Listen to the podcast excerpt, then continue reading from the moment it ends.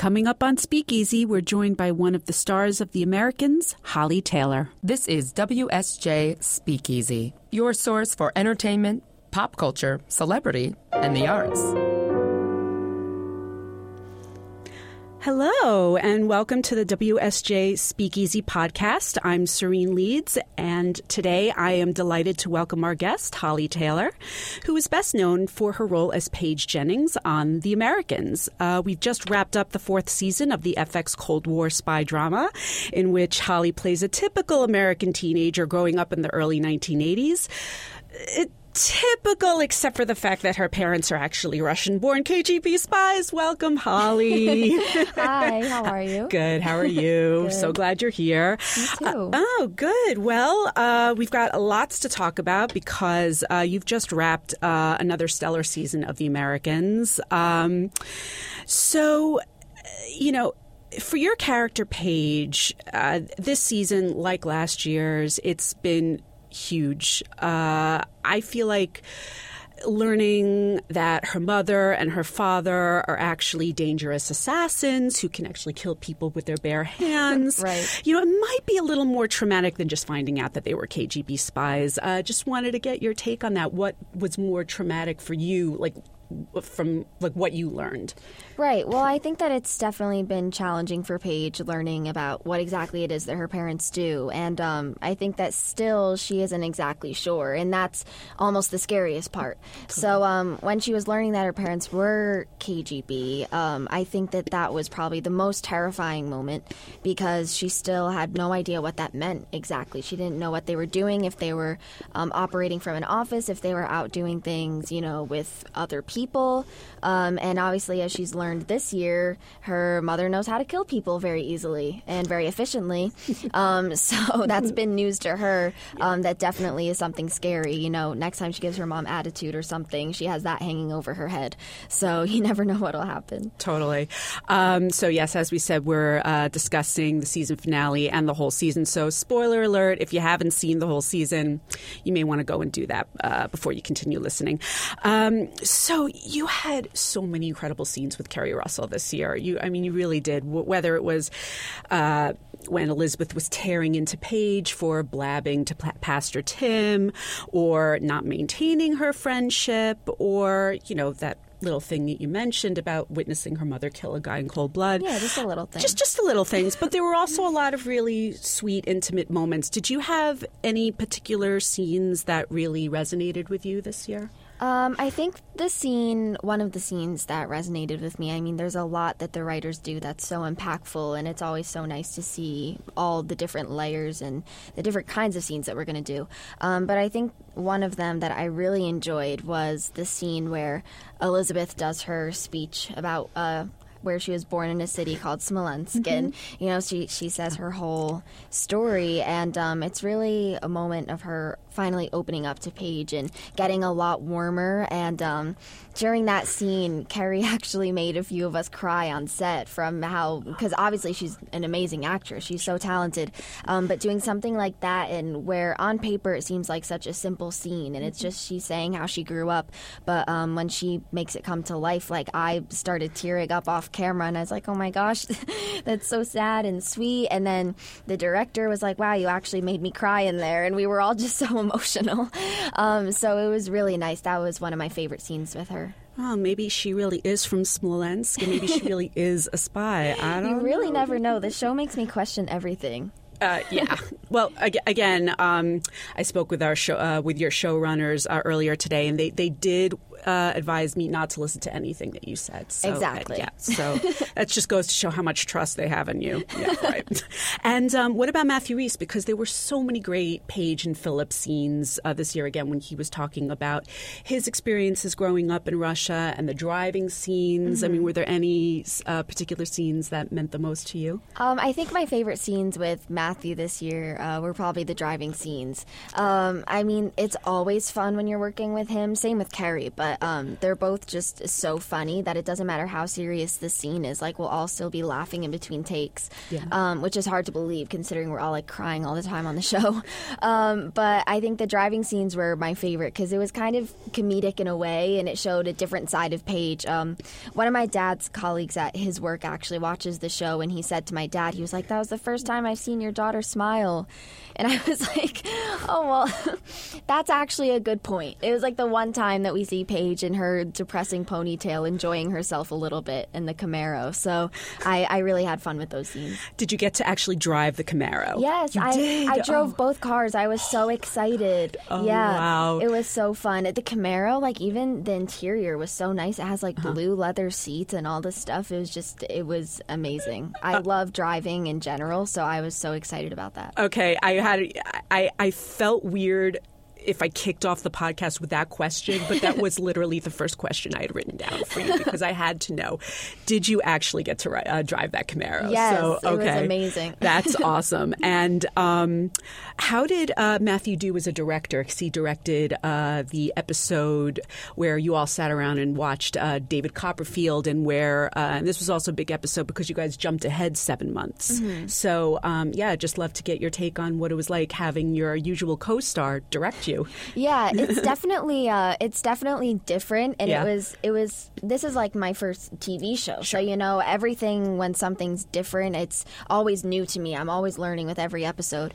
Um, so to have a co-star um, direct was really interesting to watch because it's so weird being in a scene with Matthew, and like he'll give you a note and he'll talk to the camera people and the crew and everybody, and then. It's like usually you're used to the director running back out, but then he like sits in the scene and he's like, "Okay, action and you're like wait what's going on so um, it's definitely weird to get used to but he was really really nice to work with and obviously he's familiar with all of us and the crew and he knew how the show worked so um, it was really nice to have him there and i think that he did an amazing job I I do agree because I uh, do believe that was one of my favorite episodes of Yeah. the season. Although it's so hard to to choose. um, well. All right, so now we got to get over to one of my favorite characters. Uh, shout out to Kelly AuCoin. Um, are you sick of hanging out with Pastor Tim yet? I think that um, I think that Paige might be a little bit because now it's become work for her. It's like you know, as soon as you enjoy something and then your parent is like, "Oh, but you have to do it this way," then it's not as fun anymore because you know you want to have your own thing. Yeah. Um, sorry, mom, I love you. um, but uh, I'm not sick of hanging out with Kelly. I mean, he's so funny. He's so funny, and we have this thing where I call him Pasta Tim now, and I, I've made pictures of him with pasta on his head during scenes. And someone actually just tweeted to me to make a Rasta Tim, so be expecting that because I don't know how I'm going to do it, but I'm going to find a way to Photoshop like a Rasta hat and some dreads on his head. we we do want to see this. Yeah, so just any suggestions that rhyme with pasta, I will do it. I'm going to keep that in mind because he's one of my favorite people to tweet with. So He's so funny. He's so great. Um, so, how was your mini golf game along those lines? Oh yeah, Um, the mini golf was really fun too because in a way, even though that scene was pretty depressing, because you see Paige like pretending to have a good time, then she goes to pick up the golf ball and she's like just ruined. Um, but I thought it was actually really funny. I mean, I guess I kind of have a dark sense of humor sometimes, but the way that Matthew directed that, I thought like he even was laughing after. He was like, "Oh, that was great" with his Welsh accent. Um, it was so funny, and they're just like so cheery, and um, him and uh, Susie, Susie. together are both just it, they they have the best banter back and forth and like every serious scene that I do with them is so hard for me just because I have to stop laughing. Um, so I really like working with them and the golf scene was really quick. We did it in like 20 minutes. Oh, wow. Yeah, which is very weird for us. Okay. So that just is something about Matthew, how fast he got it all done and how well he got it done. But it was fun. No. Um, well, you mentioned your dark sense of humor, so I'm going to hold you to that because um, I, you know. All season long, everyone's been like, "When's Pastor Tim going to die? How is he still alive?" So, do you do you have a preferred way of how you think he should go out eventually? I mean, I don't know. I thought that I think we all thought that when he was missing on his trip that he was gonzo. I mean, I didn't know what was going on with him out there, um, but he surprised us all. And him and um, Alan Woods resurrected themselves. We all had a joke about Alan Woods because we kept saying his name during the scenes, but we never actually met his character. Yeah. So like when Alice comes over to tell us all that um, Pastor Tim is missing, she goes he and she says like he and Alan Woods. We would all turn around and go, "Not Alan Woods," and like just be really dramatic about it. Um, but we don't actually know who he is, so hopefully he's out there and he's okay. He made it back safely. Um, but, Yeah. but yeah, I mean, I don't know how he would go if he were going to, but he seems to be really defying the odds, and him and his wig are just sticking around. The- uh, Do you, th- do you think he should keep that wig, or do you think he needs a new hairstyle at this point? We're getting into 1984 now, so maybe maybe it's time. Yeah, What do you think? I mean, I think that it's time maybe to move on from the pasta hair, but at the same time, it's such a staple for him. Like, I, I have to be able to call him Pasta Tim. Yeah. So if he gets a new hairstyle, it would have to be like a tighter, like ramen noodle looking thing. Mm-hmm. So that way I could stick to the nickname. Well, maybe Philip and Elizabeth have an extra wig in their Oh, little yeah. arsenal, so maybe they sure. can. um, so, what else happened for Paige this season? Well, she started hooking up with Matthew Beeman. That was fun. Um, um, was that your first on-screen kiss? It was. was, It was. yeah, it was. yeah. It was kind of terrifying, Yeah. and I was kind of hoping that they would put that off for a while Sure. just to avoid the awkwardness of it. Um, but uh, I mean, everyone made it easy for me, and it was nice. It's just so weird because I've grown up with that crew for so long, and like I'm kind of like family with them. So it's just like watching your family make out with a guy. It's not the most comfortable thing ever. Those those scenes. Not one actor that I've spoken to has said, "Yeah, that was so much fun." so no, never. I, I, I, I totally get that. So uh, so we're gonna pause for a break uh, for a quick moment, and coming up, we'll have more with Holly Taylor. Hi, I'm Paul Vigna. If you do not subscribe to the Money Beat podcast, you are going to feel worse than a short seller on the day of a big rally. Go to iTunes and WSJ.com slash podcasts. You want to sign up for this one. WSJ Podcasts. Listen ambitiously. Now, back to the show. Welcome back to the Speakeasy podcast. I'm Sarene Leeds in New York, and we've been speaking with Holly Taylor from The Americans. So, uh, yes, we were talking about how Paige started getting closer to uh, Stan Beeman's son, uh, Matthew, and it's. I find this is a really fascinating storyline because she's definitely a teenager who's into boys, but also she's definitely displaying some innate skills that her mother has um, exhibited uh, in the past. So, how much of this do you think is a general interest in Matthew, or how, and how much of this do you think is Paige's true desire to actually find out some information? Well, I mean, it's definitely hard to say as it is for the audience because I don't know where they're going to go with the storyline either. Um, but I think that there's definitely a lot of signals that point to her kind of just trying to get information from there. I mean, Elizabeth even says Paige reported this to me in one of the episodes. Um, so she comes home and she says, I found this out. Is that important? And um, it's kind of weird because she was so against all of that and she never really knew why her parents needed all this information. But now she's kind of getting into it her own way. And I think that that could be something kind of fun for her and a good way for her to uh, like lead into the family business that they have. Yeah, and uh, but as uh, we closed out the season, uh, she was uh, put under strict orders by her father to not speak to Matthew anymore, uh, which is understandable. So, but Paige is a rebellious teenager in her own way. So, how much do you think she might just not listen to her dad? I mean, I think that's it, it could be a possibility as we've seen with her in the church and stuff. Um, but at the same time, she's seen her mom kill somebody now, and I think that she's starting to learn the stakes of the job. So maybe this time she'll she'll listen to her parents a little. Yeah, and then again. Um, we don't really know where exactly she's going to be living next season. So now here's your chance. Have you started learning Russian? Have you started getting martial arts lessons? Uh, well, I mean, I'm always ready to do like some kick and butt or something. I would love if Paige got into that. Yeah. Um, but I think if they go to Russia, I mean. I don't know what she would do there. I guess I'd probably start by buying just like warmer clothes. Um, I don't know, but I think it would definitely be a big change for her. And like she said, would she have to learn Russia? And they can't be Russian spies in Russia. So um, it would definitely be a crazy shift for the whole show. It, it would, and also Paige would not um, have her guilty pleasure of watching soap operas anymore. I had to bring that out because I, I did love that scene from. The episode of the week before where Paige was trying to teach Elizabeth about the concept of soap operas, and she says, "It's not logical; it's emotional." So, um, are you a soap opera fan? Uh, um, I don't know. I mean, to be honest, I, I don't really watch a lot of television, ironically. Um, but I soap operas. I feel like are always usually on during the daytime, mm-hmm. and then I I'm never I'm always doing homework or I'm at school during the daytime, so I never get to catch them. Um, but I think that that scene was really funny, even though it was in the midst of some traumatic events. Uh, but I thought it was funny and kind of a microcosm for the rest of the show because it's like, okay, come on, mom, it's not always logical. Like you have to feel things sometimes, which I think Elizabeth is getting better at.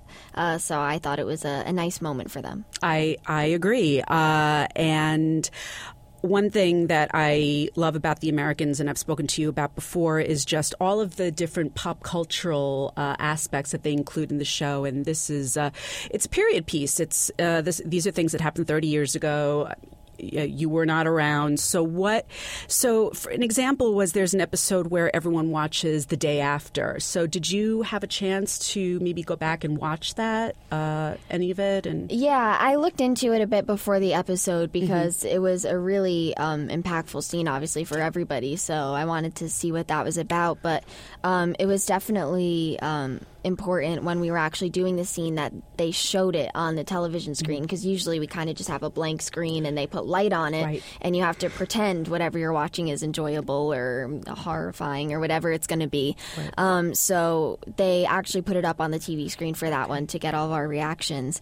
Um, and it was just so weird. Like all of us were genuinely gasping in the living room and it was just it was crazy that that was shown on TV, but it, that that could have been a reality for people at that time. So um, it's definitely interesting to see that. And that and um, that's a really interesting tidbit that you mentioned that for the first time they actually put it on the screen so you could have those general reactions because they know it's not so easy to put those vintage TV shows on the screens when you're filming those those scenes. Yeah. So, um, no, that's uh, uh, that's that's pretty fascinating for me. Um, Oh God! So when it comes to you know how how it's all made, I have to also ask about Pastor Tim's baby. So was that a real baby you got to hold in that scene? It was a real yeah. baby. I was I was surprised, and I'm I don't know. I'm not really around babies that much, um, so I was like scared that I was gonna hold it wrong, and I felt bad because they obviously were like very um, they were newborn babies pretty much, and I didn't want to like disturb them, and they had a nurse right there, so in between takes we could like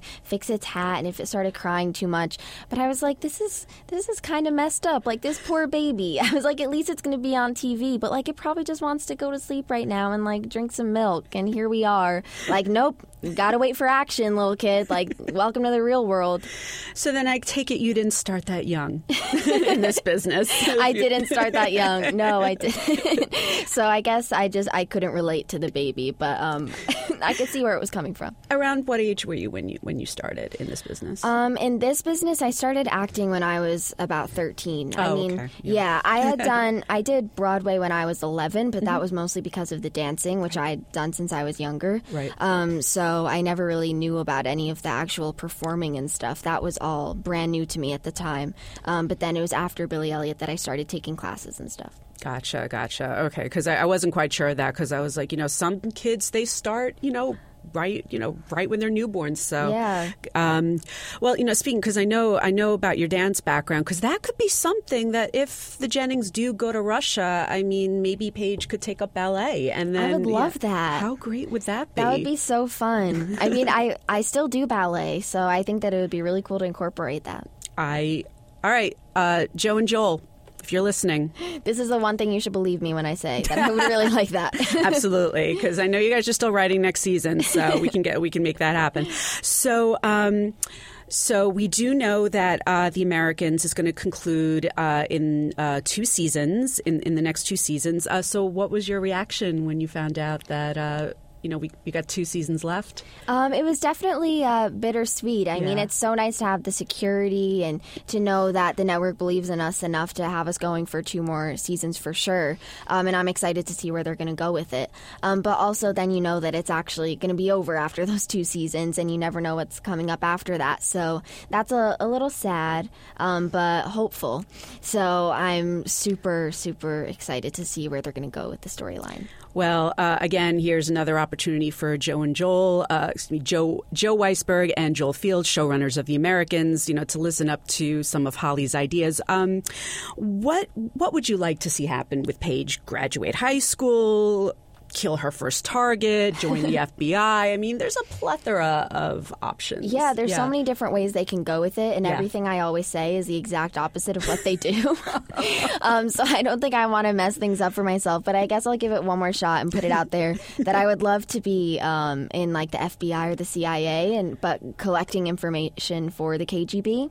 Okay. Um, so I think that would be a really cool route, and then a ballet dancer on the side now that we said that. And still, even if Paige graduates high school and goes off to something, I would still love to have a Jennings family spy dog. I've said it before, yes. and I just think like, why not have a spy dog who runs around in a wig and bites people's ankles? You know.